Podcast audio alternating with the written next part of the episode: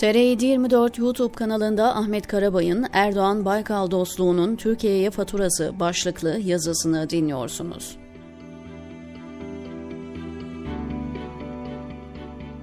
CHP eski Genel Başkanı Deniz Baykal'ın ölümü ve cenazesi on binlerce beden deprem enkazı altında beklerken dikkatleri siyaset sahnesine çevirdi. Baykal'ın Cumhurbaşkanı Erdoğan'la ortak yönleri cenaze töreniyle yeniden gündeme geldi. 1990'lı yılların ikinci yarısından sonra doğanlar için Deniz Baykal ismi bir şey çağrıştırmayabilir. Lakin Erdoğan'ın bugüne gelmesine Deniz Baykal'ın çok kritik katkıları oldu. Sadece o dönemde değil, 2015 ve 2018 seçimleri sonrasında da. Deniz Baykal, Mustafa Kemal Atatürk'ün kurduğu Cumhuriyet Halk Fırkası'nın dördüncü genel başkanı oldu. 12 Eylül 1980 darbesi sonrasında kapatılan CHP'nin yeniden açılmasına izin verildiğinde 9 Eylül 1992 partinin başında Baykal vardı. 1990'lar siyasette hızlı yıllar olarak geçti farklı nedenlerle koltuğu önce Hikmet Çetin'e, sonra Cevdet Selvi'ye vekaleten, ardından Altan Öğmen'e devreden Baykal, 2000 yılında tekrar geri aldığı CHP liderliğini 2010 Mayıs ayına kadar sürdürdü. Tayyip Erdoğan liderliğinde kurulan AK Parti, 3 Kasım 2003 seçimlerinde %34, oy almasına rağmen meclisteki koltukların %66'sını elde etti. 1994 yerel seçimlerinde Erdoğan'a İstanbul Büyükşehir Belediye Başkanlığı'nın yolunu açan merkez sağ partilerin bölünmüşlüğü bu kez de iktidar yolunu açmıştı. AK Parti tek başına iktidar olmak için gereken 276 sandalyeyi aşarak 363 milletvekili çıkarmış ama genel başkanını siyasi yasaklı olması sebebiyle meclise sokamamıştı. Yasaklı Erdoğan müstakbel başbakan olarak Avrupa Birliği ülkelerini gezmiş ve ABD'ye gidip Başkan George Bush'la başbakan protokolü düzenleyerek görüşmüştü. Ne var ki bu dış destek Erdoğan'ı meclise sokmaya yetmiyordu. Erdoğan'ın milletvekili olması için anayasa değişikliği ve bir ara seçime ihtiyaç vardı. Bu kritik görevi yerine getirmek mecliste 178 milletvekili bulunan CHP'nin genel başkanı Deniz Baykal'a düşecekti. Baykal'ın bu kritik görevi nasıl çözdüğünü 2002 seçimlerinde CHP'den milletvekili olarak mecliste bulunan yazar, müzisyen Zülfü Livaneli daha sonraki yıllarda anlatacaktı. Livaneli 25 Temmuz 2007 tarihli Vatan Gazetesi'ndeki köşe yazısında çok tartışılan yasak kaldırmaya CHP desteğinin nasıl verildiğini yazdı. Baykal'ın Beylerbeyi'ndeki Bosporus balık lokantasının üst katında Erdoğan'la saatler süren ikili görüşme yaptıklarını ve bu görüşmede her şeyin planlandığını anlatan Livaneli, niçin destek verdiğini de takip eden günlerde Baykal'ın kendilerine söylediğini anlattı. Abdullah Gül'ün hükümeti kurduğu dönemde Cumhurbaşkanı Ahmet Necdet Sezer'in milletvekili olmadan başbakan olma formülünü reddetmesiyle Erdoğan'ın başbakan olma ihtimali ortadan kalktı.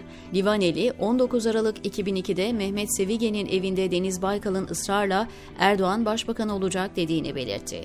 Erdoğan'ın önünü açmanın tehlikeli olduğunu söyleyenlere Baykal, göreceksiniz iki ay dayanamaz diye ikna etti. Sonuçta hazırlanan anayasa değişikliğine Deniz Baykal'ın öncülüğündeki CHP'de destek verdiği ve değişiklik gerçekleşti. Bir bahane oluşturuldu ve Yüksek Seçim Kurulu Fadıl Akgündüz'ün Jet Fadıl'ın üyeliğinin düşürülüp Siirt'te seçimlerin yenilenmesine karar verdi. Tayyip Erdoğan'la Deniz Baykal 2007'ye kadar mecliste ikili gövde gösterisi yaptılar. Baykal'ın yaptığı öfkeli muhalefet Erdoğan'ın havuzuna oy taşıdı. 6 Mayıs 2010'da bir video paylaşım sitesinde Deniz Baykal'la CHP milletvekili Nesrin Baytok'a ait olduğu iddia edilen bir görüntü yayınlandı. Bu görüntünün yayılmasıyla Deniz Baykal CHP Genel Başkanlığından istifa etmek zorunda kaldı. Baykal, 16 Haziran 2015'te Hürriyet gazetesinden Cansu Çamlıbel'e yaptığı açıklamada kaset tezgahı Erdoğan'ın bilgisi dahilinde yapıldı. Bunu yüzüne de söyledim, dedi.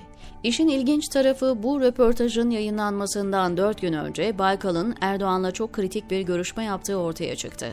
11 Haziran tarihli Cumhuriyet Gazetesi'nde Fırat Kozok bu görüşmenin detaylarını aktardı. Erdoğan'ın meclisin geçici başkanlığını yapan Baykal'ı bir aracı vasıtasıyla arayıp davet ettiğini aktaran gazeteci Kozok, Dışişleri konutunda gerçekleşen görüşmenin 2 saat 15 dakika sürdüğünü yazdı. Erdoğan, 2011 seçimlerinin heyecanlı günlerinde Kastamonu'da kalabalık karşısına çıktığında Baykal'ın medyaya düşen görüntüleriyle ilgili çok tartışılan sözlerini dile getirmişti. Kaset konusunu gündeme getirmesinin medyada eleştirildiğini hatırlatan Erdoğan, "Yahu kendi eşiyle mi bir şey oluyor da özeli oluyor? Bu özel değil, genel genel." diye höykürdü. Ne var ki ilerleyen yıllarda Deniz Baykal ciddi sağlık sorunları yaşadı. 2017 yılında Fransa dönüşü evinde kısmi felç geçirdi. Yoğun tedavi görüp bir miktar iyileşti. 2018'de yapılan seçimlerde tekrar aday olma talebine Kılıçdaroğlu olumlu cevap verdi ve yeniden meclise girdi. Baykal 2021'den itibaren AK Parti ve Erdoğan'a yönelik iltifatkar açıklamalar yapmaya başladı. Hürriyet'ten Abdülkadir Selvi bu sıcak mesajlar üzerine evine gidip Baykal ve ailesiyle bir röportaj yaptı. Eşi Olcay Hanım ve kızı Profesör Doktor Aslı Baykal'la görüşen Selvi, görüşmenin bütün ayrıntılarını köşesinde paylaştı. Baykal, Selvi'ye Erdoğan'la yaptığı görüşmelerde hiçbir zaman pazarlık içine girmediğini söyledi. Selvi'nin röportajından sonra Aslı Baykal'ın yapılacak genel seçimlerde AK Parti'den aday olacağı iddia edildi.